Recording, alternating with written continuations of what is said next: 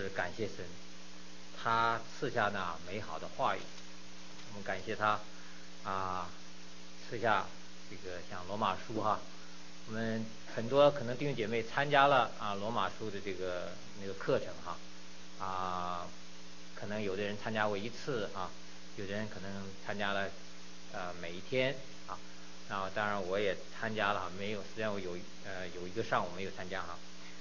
那我是比较慢的人哈，啊当时那个课程当中很多我也没学懂，啊，后来这个他当时那老师呢也只讲到第九章好像是啊，我要记错的话大家更正啊。那我也是希望借着这个机会哈，能够再次学习罗马书，啊，我记得我实际上是在没有信主之前就看过罗马书哈，因为像我们传福音我们讲道的人哈就讲罗马书。那后来信了主之后，也常常常常用罗马书，可以说很刚开始没有读完罗马书就开始用上了哈，啊，后来也曾经啊，特别是在准备去中国的时候啊，曾经是读过罗马书哈。我记得我还买了一本罗罗马书的注释送给我母亲，因为我记得我母亲她当时在在小组带罗马书，所以可以说罗马书也确实读了。几遍了啊！可是这次呢啊，在经过这个上课的时候再读呢，还是只只能说，神的奥妙是那样的啊多，神的话语是那样的奇妙，也只能再一次说我们自己是这样的愚拙，我们自己是这样的不配，我们以前不知道，我们现在可能还是有很多不知道的。只能说感谢神，他愿意用我们这不完全的人来传扬他的话语。好，我们来献上的祷告。在天父再次感谢你，感谢你，你赐下你那永远不变的真理。你也感谢你，你愿意使用那不配的罪人传扬那纯正的真理。所以我们就再一次把这时间交在手当中。我祈求你，啊，你与孩子同在，你也带领我们每一位，我们再一次学习你的话语，再一次从中明白你的心意，再一次愿意跟随你，再次愿意把我们自己献上，当做那活祭，是你所喜悦的，是理所当然的。祷告奉主耶稣名求，阿门。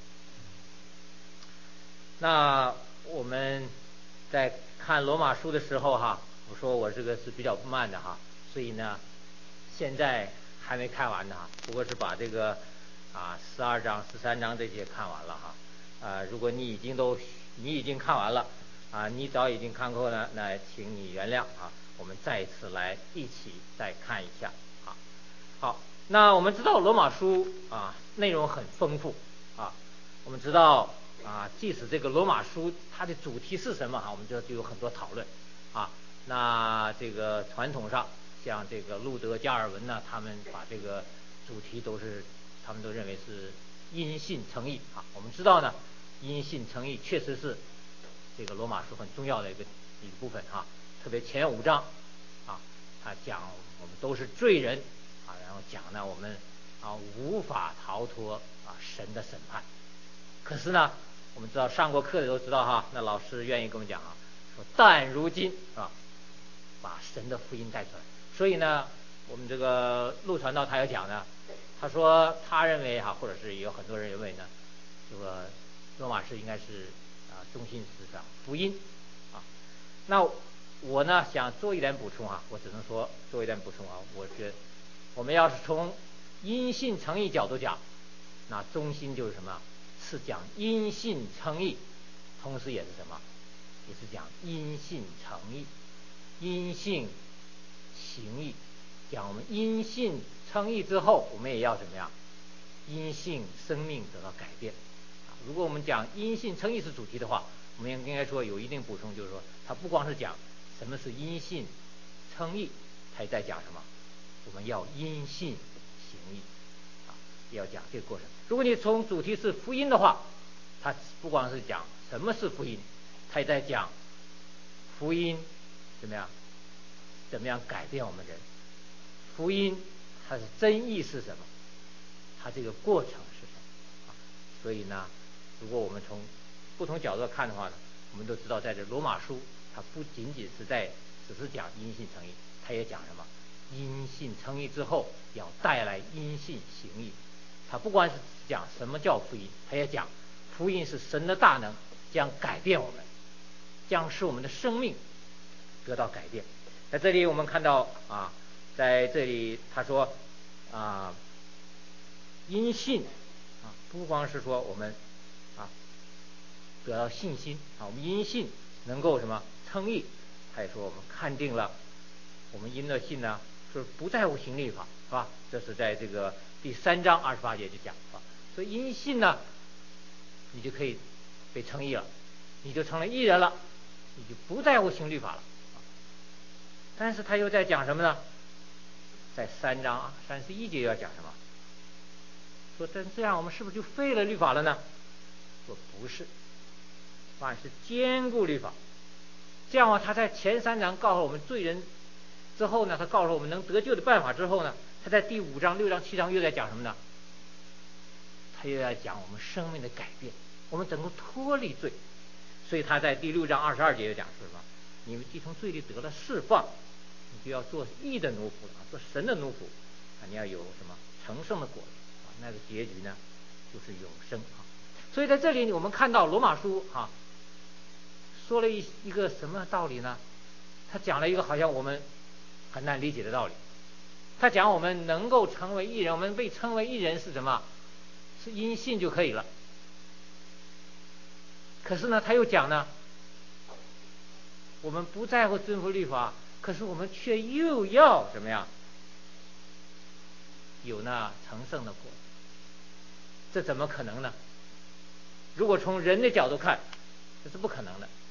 如果你只要一相信什么事情，你就成了义人了。你相信，就都不用做什么了。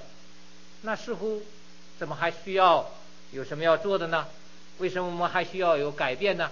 为什么还需要说不再在乎行为，却怎么说又要带来行为呢？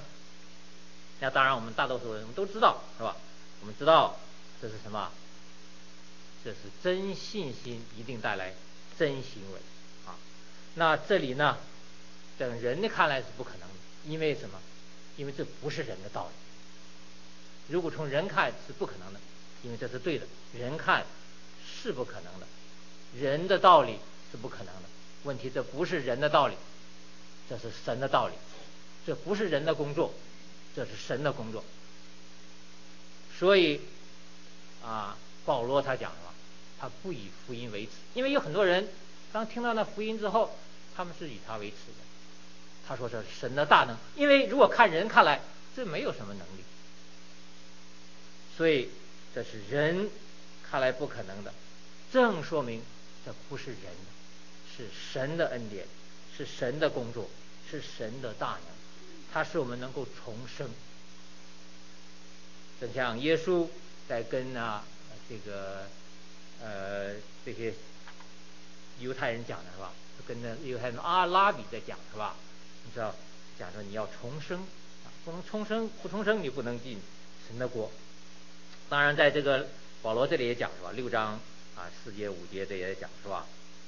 他说什么？我们要与他同死同埋葬，我们才有什么？有可能有新生的样子。我们要与他怎么样？不光在死的形状要联合，我们在活的形状上也要与他联合啊。那这里同时就是什么呢？就是罪对我们的辖制，他死去了。我们在不受那罪的辖制，我们能够脱离那罪，我们能够把那啊罪的主权死去，而从他复活。就是神的主权得以复活，得以恢复啊！所以呢，这个是在前面哈，我们这个罗马书回顾啊，大家可能都学过的，那可能都知道啊。那我们做一些回顾。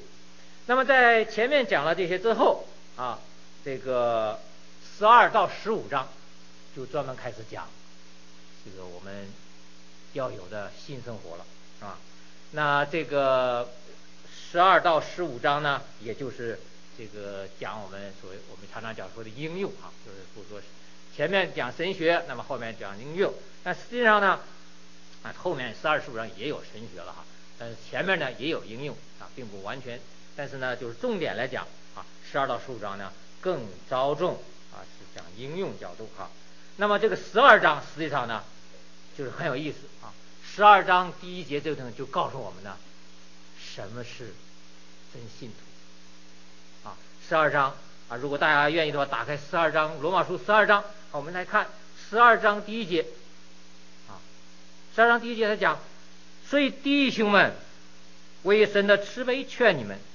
将身体献上，当作活祭，是圣洁的，是神所喜悦的。你们如此侍奉，乃是理所当然的。啊，第二节说，不要效法这个世界，只要心意更新而变化，啊，叫你们鉴察何为神的善良、纯全、和喜悦的旨意。那我为什么就说这里就告诉我们，是什么是真信徒呢？因为这里讲到一个说，你看嘛，说你们要讲身体献上，当做活祭，啊，这是神所喜悦的啊，这是什么？你们如此侍奉是理所当然的。当他说这么说的时候，我们就会想。为什么我们要讲身体献上？我们不是说已经什么自由了吗？我们不是已经诚意了吗？我们还要献什么祭呢？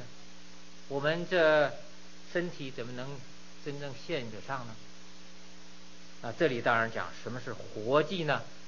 献上呢，是用我们的生活。在我们生活当中，把神做我们的主权，神是我们真正的主人。我们献上就是我们的主权，已经从我们身上转移到神的手里。我们已经不再是属于我们自己。实际上，以前我们也不属于我们自己，实际上我们也是什么？受罪的瑕疵，也不过是。在罪的奴仆，那现在呢？我们要把我们献上，是由神来掌管我们。那这里特别讲的说理所当然，啊，是你们如此侍奉是理所当然。你要以你的生命、你的生活来侍奉神，这是理所当然的。这个理所当然呢，这个如果去查这个原文的话，哈，这里就是 logos，是那个我们讲以前那个 logos 有那个道啊。从那个来的哈，呃，这个约翰福音第一章那哈，道太初有道哈，那这个地方也，它实际上是用的那个词是那个词根啊，是这个啊 logos logic 啊，那这个什么意思呢？那这这个中文翻译成理所当然啊，这是说，是合乎逻辑的，是合乎真理的，是合乎人的，是合乎我们这个理性的。那为什么这么说呢？为什么说？如此释放是合乎真理的，合乎理性，合乎这个逻辑呢？如果是按人看，是不合乎逻辑的。我们人怎么能够把主权交出去呢？我们人怎么能说是需要神来掌权呢？我们自己说了算。那我们得了自由，结果我们反而变成奴隶了呢？但是这里呢，为什么是理所当然？当我们讲理的时候，都是有这个背景的。我们都是有从哪地方看的？这个理所当然是当你的心意被改变，当你已经重生，当你如果你已经是个真基督徒的话，你就会说这是理所当然的。如果你不认为是理所当然的，如果你不认为你应该脱离那罪的捆绑，不再做罪的奴仆，而做义的奴仆，做神的奴仆的话，那很可能呢，你就不是真心。如果你不认为你理所当然的啊，要应该是讨神的喜悦，那你可能就要思想啊，你是不是真的相信他？这也是在讲说什么是真信心啊？这讲的因信称义，但是我们也知道那信到底是什么意思啊？那个信实际上也是神的恩典所赐的信。如果那个信心不是来自于神的，那就不是真信心。我们就不可能有真生命，那我们就也不会认为是理所当然。所以当说因信称义，当我们说这个前面讲这个前面五章讲的时候，好像很简单，但实际上我们越思考呢，就会发现越不简单。我们怎么能够重生？我们怎么能够有新生命啊？这确实是不简单。所以在第十一章哈，那保罗就。赞叹是吧？保罗这是什么？是神丰富的知识是吧？是什么？他的判断何其难测，他的讲中何其难学，只能是跟我们讲啊，谁知道主的心呢？谁能做他的模式？那这是呢，在这个前面哈，对不起，我这个引言也是太引言多了一点啊，那就讲到了，这是为什么我们。啊，要按照神的话语去做啊，所以这是呢，十二章啊，十二章呢就特别讲的心意更新的生活啊。那么这个特别讲到就是说在呃我们心意啊怎么样做，我们在教会当中，我们弟兄姐妹当中、啊，这个讲了。那么今天呢，我们重点是这样讲第十三章，而且实际上我们在只是重点讲十三章的一部分啊。那么十三章后面还有第十四章、十五章呢，就讲兄弟姐妹啊怎么样相处啊？那个呢，我们今天这都啊，我们没有时间，当然我们也不可能去讲啊。那今天主要是十三章，那十三章呢也是十三章刚开始呢，实际上是在讲这个顺服政府啊，顺服或者说权柄，更好的顺服这个权柄啊，在上掌权的，那我们要顺服啊。那这个是也有很多讨论啊。那以前我们是在这个呃呃有有一次我们这个呃祷告会的时候，我们也有分享啊。那当然有很多讨论，我们今天也不讨论那个啊。实际上那个呢也有很多的讨论啊，到底是啊适合什么时候什么样政府啊，我们如何去行啊？那我们更重点今天呢是在十三章的八到十节，那就是说与邻舍的相处啊。我们怎么样与我们的邻舍啊来相处？那后面哈、我们也没有时间去讲啊。后面这个啊十一节啊到十四节啊，那个十一节到十四节呢，实际上这个这里打错了哈，这是我打错，对不起哈。十三章的十应该是十一节到十四节，个人形式哈。我这边写成个人形式，为什么说个人形式呢？因为那里是啊，不是不一定涉及别人啊，是你自己。那么你自己没人管的时候，你自己啊一个人在家的时候，一个人去旅行的时候，没有人在你周围的时候啊，你自己是什么样一个人啊？实际上这个十第十啊十一到十四这个地方啊，也是很有意思的一段哈、是很重要一段。这个对大家如果听说过奥古斯丁这个人哈。是这个那个啊，主前五百年那个奥古斯丁哈，那他呢，这个就是看了这一段啊，他这个成为这个真正一个啊真真正的基督徒啊。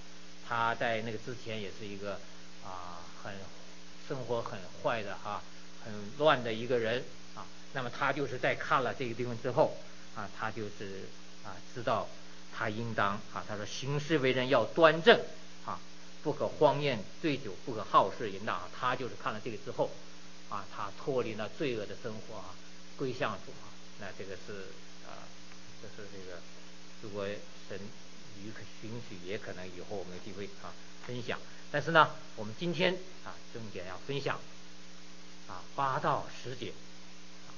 好，那八到十节呢，这个主要是有三个方面哈。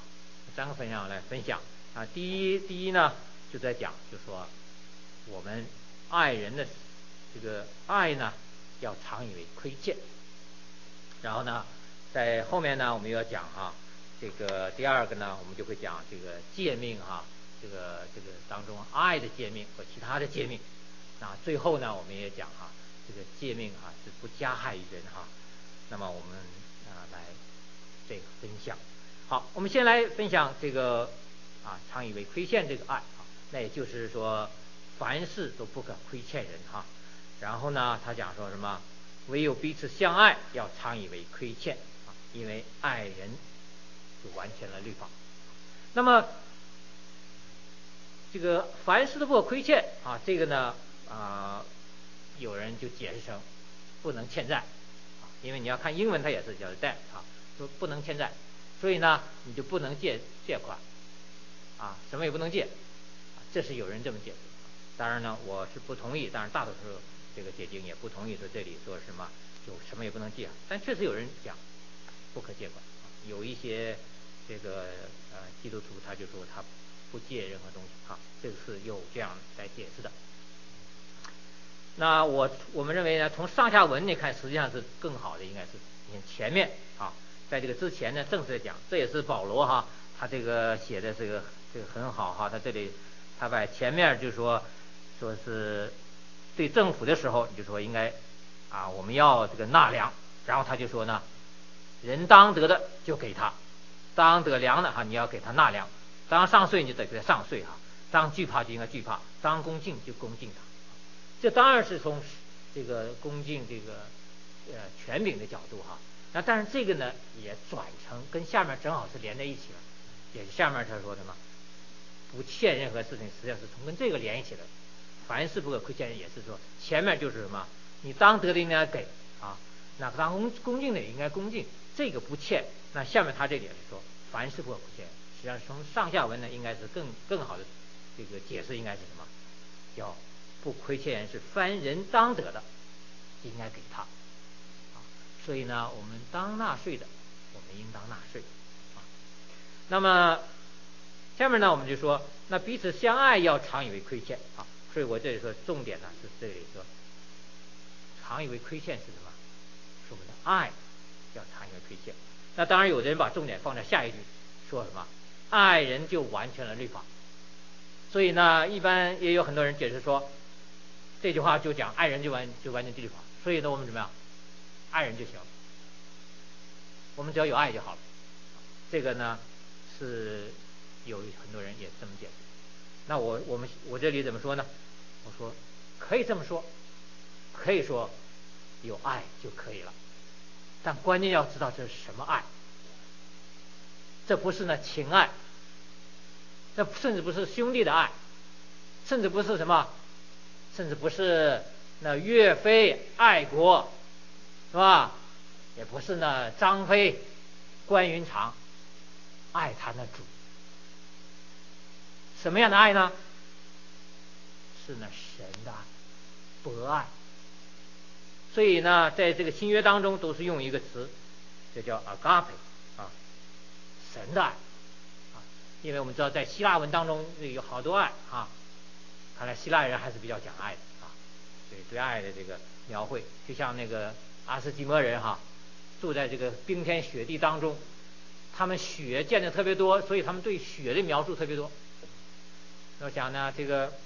希腊人可能是对爱的描述特别多，也可能表现爱的，但并不表现他们有真的爱，更是表不能说明什么，他们知道他们是不是有神的爱。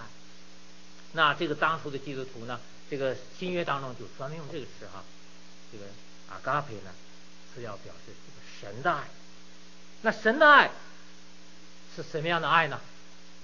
我们看看我们是不是缺少呢？我们是不是常要以为亏欠呢？我们可以从几方面看哈，在这个对什么样的人上面，什么样的爱呢？我们可以看，这是在五章七到八节这样是吧？为一人死是少有的，为人人死是，是吧？或者敢有，唯有在基督我们还做罪人的时候，就为我们死，神的爱就再次向我们显明，这个样子神的爱。这样的神爱，是吧？所以是在那历史上是有一些人两肋插刀为朋友，是有这样的，也有那种什么为了那个国家皇帝去冒死，是有的。但是呢，神的爱远远超过他们，神的爱再次向我们显明，是在我们做罪人的时候，甚至为我们死。那还有在范围上，所以说我们我们要爱什么人呢？这就更看出来，什么张飞关云长不行了，是吧？这个时候呢，我们就看到要爱什么人呢？这样的问题实际上一直都有，是吧？那当年耶稣在讲这个，在跟这些呃门徒讲道，在跟这个他们那些传道的时候。那个有个律法师就去问门耶稣是吧？就问这样问题，因为耶稣也跟他讲，说什么？两大诫命，包含所有诫命了，是吧？那一个什么？要尽心、尽性、尽意爱主你的神。其次也相仿，爱人如己。那这个律法师怎么样？他觉得他的爱不亏欠，他觉得他挺好。他觉得他已经爱的不错了，那些外邦人，那些税吏，那他们不行，就得看我的，是吧？我爱的不错了，你跟我讲讲谁是我邻舍吧？我不光把我这个旁边这邻舍都爱了，那同街道上那个人我都爱了。可是呢，耶稣跟他讲了一个故事，说一个犹太人从耶路撒冷去耶利哥。路上被强盗打了个半死，结果呢，祭司来了不理他，利未人来了不理他，一位撒玛利亚人来了，帮助了他。有很多人就讲这个故事，告诉我们要学撒玛利亚人，这样就能得救。错，啊，这根本不是在回答这个问题，因为耶稣很明显，耶稣就在说回答谁是我的邻舍。这个故事告诉我们的。不是说有个强盗把那人给打死了，你把他救了，你就能得救。不是的，当然我们要学习好撒玛利亚人，我们能够帮助啊，不是被打死的啊，不是打半死的，百分之十死的你也要帮助。但是呢，这里重点是说，谁是我们的邻舍呢？不是只是我们同一街上的，不是只是我们同一个教会的。甚至不是只是同一个国家的，因为那撒玛利亚人跟这个犹太人不是同一国家的，还常常打仗的，是所有我们周围的人，是所有我们周围神放我们旁边的人，神让我们帮助的人，都是我们的邻舍。这样的时候，才知道我们爱的范围是什么。那又要问这个什么样的人呢？那耶稣回答更是啊，耶稣回答什么样人呢？我告诉你，你要爱你的仇敌，为他逼迫你的祷告。你看耶稣讲，你说单爱，那爱你的人有什么赏赐呢？税吏不也是这样吗？所以这就是。神的爱，这样的爱，我们只能说我们亏欠。我只能说，在看到这些当中，我们只能说，再次说神啊，你饶恕。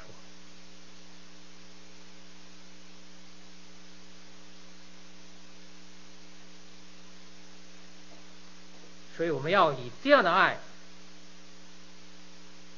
来做我们标准的时候呢，我们只能说。不要常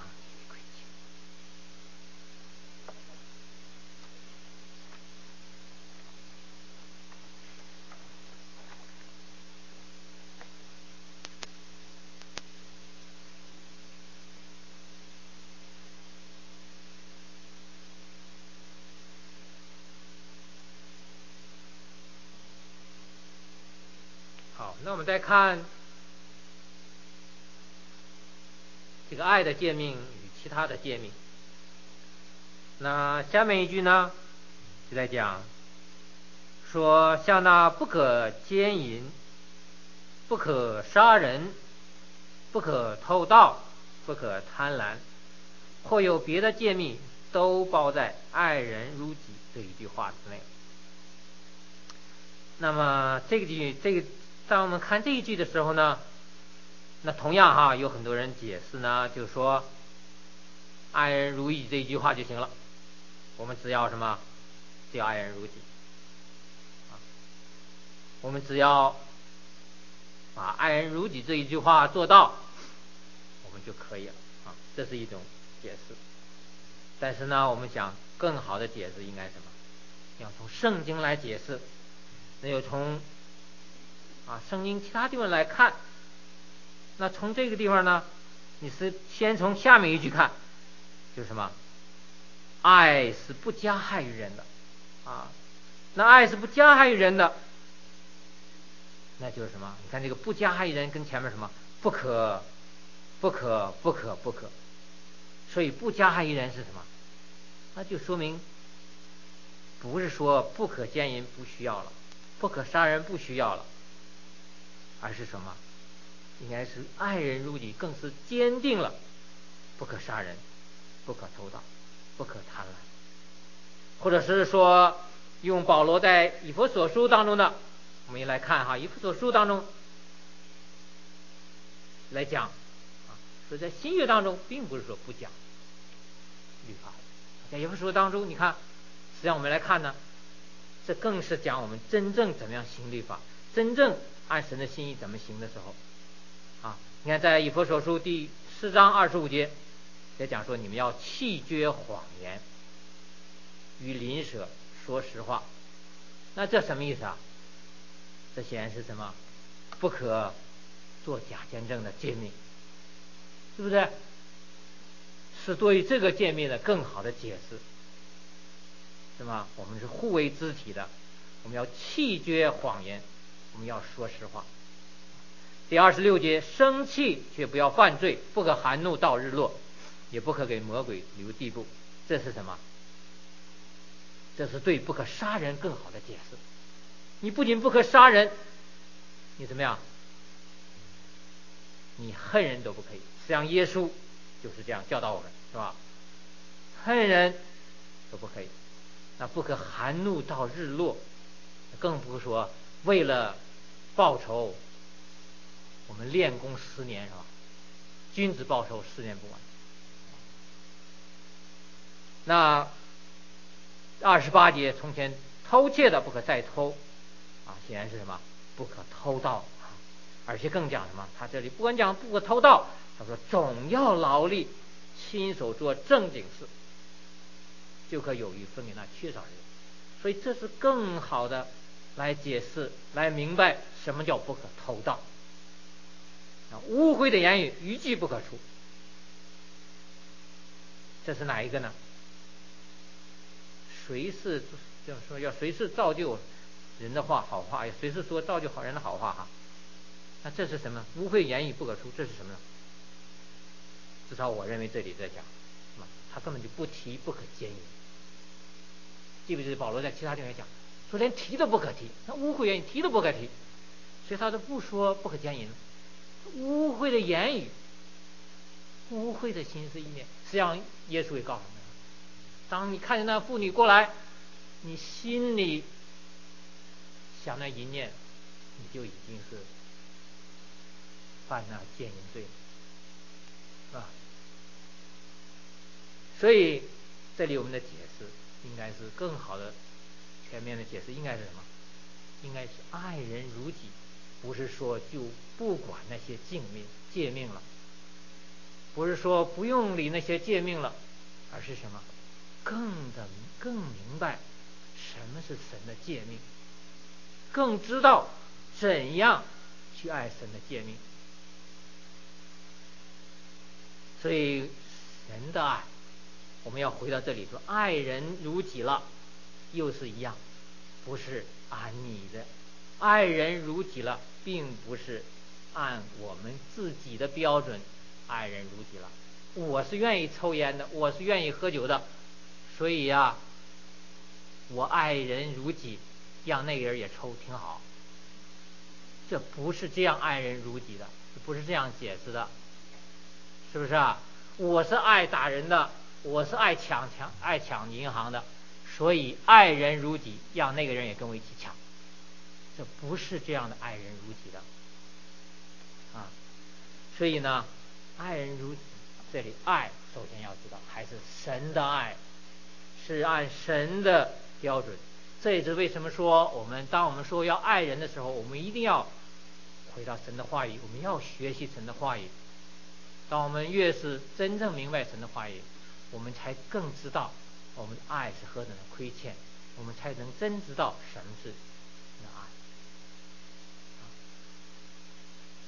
要回到神的话语，啊，也就是什么，明白神的心意，那就是要知道神的诫命。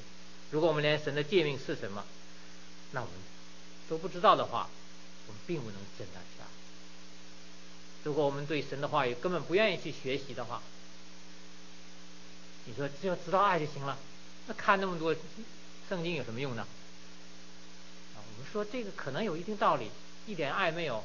光看圣经可能有一定道理，但是我们说真的，如果你是愿意看圣经，你如果真的以神的话语作为你生命的粮的时候，你只能是越看越害怕，越看越知道你与神的距离是那样的远。就像以赛亚，是吧？他是想，当他看到神的荣光的时候，他只能说：“啊，我是那不洁的人，住在那不洁的。”你看，在马太福音啊第五章也讲，是吧？就不可杀人，是吧？那但是呢，你怎么样？我告诉你，向弟兄动怒的，就要受审判，啊！你骂那个弟兄是魔力的，就要下地狱，所以呢，这是神讲的。那特别讲这个杀人罪的时候，是吧？那什么是杀人？你思念害人。啊，你有动怒了，你思念害人，然后你筹划，然后你动手啊，这都是杀人这一部分。当然，这里并不是讲说这都是一样，啊，并不是说真的拿刀杀人了，拿枪杀人了，跟那个什么动怒的事真是完全一样哈。当然是说都是犯罪，但是呢，当然你这个罪啊，你动手的更不讨神的喜悦。你这个已经策划了，那把那炸药都买买家去了，那当然是更不讨神的喜悦。但是呢，我们常常啊，实际上在这个法律上啊，我们知道，那抓这个犯罪分子的，那常常一般是到第三步、第四步了，是吧？那加炸药得买手里了，是吧？那枪已经上膛了啊，你才把他抓起来，是吧？那但是呢，在神面前，他不需要。抓什么证据？因为你心思意念全在神的手里，所以我们爱人，我们要知道神的诫命，你要按照神的诫命去爱。我们不光是说只是按照这个什么神的这个诫命这个最最后的这个动手这个角度啊，我们更是什么从从这个我们的心思意念的角度。哎真是愿意遵行神的神的真理，你愿意真正按照神的话去做，那才有真正的爱心。当然，我们这里也有讲哈，我这里特别讲的说，这个爱心也需要有智慧哈。这个在这个十二章哈，罗马书十二章就讲到说，你这个圣徒你要有缺乏要帮助啊，你要好好招待人，是吧？所以你看这句话的话呢，你就会怎么样？你看到有个人没有住的，你应该把他领家了，是吧？你看到有人缺衣少吃，你就应该怎么样？你应该帮助他，把自己衣服脱下来给他，是不是这样呢？所以呢，你要学习神的话语，要仔细思考，因为神并没有这么说。神怎么说的？神他是有智慧的，他说要我们啊，你要看的，你要思想的，因为在另一个地方是吧？帖后哈就讲什么？要说你说有人要不肯做工怎么样？就不可吃饭。说呀，这个地方当我们应用的时候，我们要小心的啊，并不是那么简单的。所以我说我们要学习圣经的，我们要去思考的，而不是说这个人说一句就看圣经。我今天挺高兴，随便一翻，哎，圣经这种讲，他拿了个绳就自己上吊了。所以你也要 follow 啊。所以我们要看圣经，不光是只是每天拿起来翻一页读两句，而是从头到尾我们要真的。去明白这个道理。好，我们开啊，最后我们要讲不加害于人的哈。那么爱一个人啊，不能伤害啊。这里呢，我特别讲说，不能不光是说你爱这个人，你不能伤害这个人。那因为中国人有这么说，打是亲，骂是爱啊。所以呢，打点骂点更表示你的爱，这个呢是不符合圣经，是吧？那。当然，我这里还想提出一点呢，不光是你不对这个人不能伤害，你对其他人也是不能伤害。所以，为了朋友两肋插刀，那人打了你朋友了，你把那人打一顿，你把那人给打死了，这是不对的，那不是啊，那不是按照神的话语去做，是吧？你替他出气，那是不对的。那当然更一有一些更复杂的情况哈。我们说的简单情况也有很多复杂情况啊，有那种啊，这个丈夫跟丈夫生活一段时间了，也觉得越看他这个毛病越多，所以怎么样，感情也越来越差，这个咱们就没有什么爱了，是吧？特别这个时候有另一个情人来了，这个味道挺好的，是不是啊？那就要讲爱嘛，对不对？所以呢，没有爱了，我们就要有跟有爱的人在一起，是吧？这样的不是真正的爱。有的也有的，有的人还给你出主出主意呢啊，给你讲，哎，没关系啊，你别跟他发展太近乎就行，是吧？保持友谊关系。他还没信主呢，你把他拉进来是吧？这样的不是真爱。你真爱你那个朋友，你就赶紧跟他一刀两断，三断也行。你要让他看到什么是神的子女，什么是信徒，不是靠你跟他保持友谊。再讲一个啊，可能大家睡着的话，先讲一个故事啊。真人真事哈，有个人，这个人呢是什么人呢？是这个路德的学生啊，是这个德国的农民领袖啊。我们知道中国出了不少造反的啊，不少这个农民领袖哈。那这个呢，我不愿意用他们这些，因为这些人根本不知道圣经啊。中国历史上那些。我们只能说是什么？那些所谓造反不过是抢钱而已啊！那在这个路德那时候有一个学生呢，他是知道圣经的，甚至他是熟读圣经的。这个人叫啊敏柴尔啊，这个这个，他呢刚开始是挺拥护路德的，后来呢他接触了很多农民，很多穷人，他的慈心大发，跟农民关系越来越好。就做了农民领袖了，他要帮助这些农民，他要帮助那贫穷者，他怎么帮助呢？他就讲，我们要用暴力，我们要把他们都消灭掉，杀掉那些不敬上帝的统治者。具体谁是敬与不敬呢？哎，他说了算，他看的不顺眼就不敬了，他看的富人。吃那么饱，那就是不敬上帝了。我们怎么办？我们就要杀了他们。他爱这些穷人的办法就是把那些富人杀掉，把他们的钱抢来。这就是他的爱穷人。这样的爱不是神的爱。他虽然熟读圣经，他虽然曾经跟路德学习过，但他这样的爱不是神的爱，不是我们要学习的爱。他这种好像是在帮助那些穷人，帮助那些农民，其实质并没有真正帮助他们。其实质最终实际上是有大批农民都被杀掉了啊！大家如果愿意去看这个人的故事，可以去看啊，是很传奇的一个人，是很啊，看起来像一，所以在这个大陆上有很多这个愿意。歌颂这些所谓这个农民领袖的人，可能对他有一些赞扬，但是真正的神的子民是不赞成他这样的。这样的爱不是我们所要的。我们要按照神的话语去做。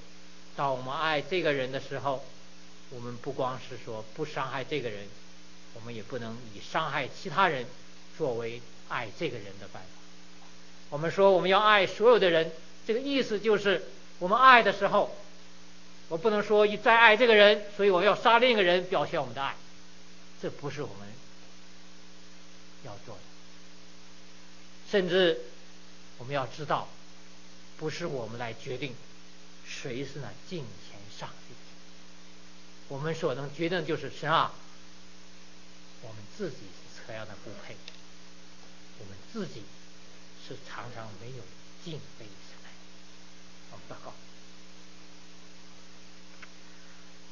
在天后，我们再次感谢你，感谢你赐下这样的话语，你愿意在我们做罪人的时候赐下那独生子，使我们能够靠着那宝血来到你的面前，在你那里得怜悯，得你随时的帮助。主啊，你真是帮助我们，我们能够愿意按照话语知道那真爱，知道那神的爱，也愿意按照那爱去行，去真挚按照你的话语，把你的爱传给我们周围的人。祷告奉主耶稣名求，阿门。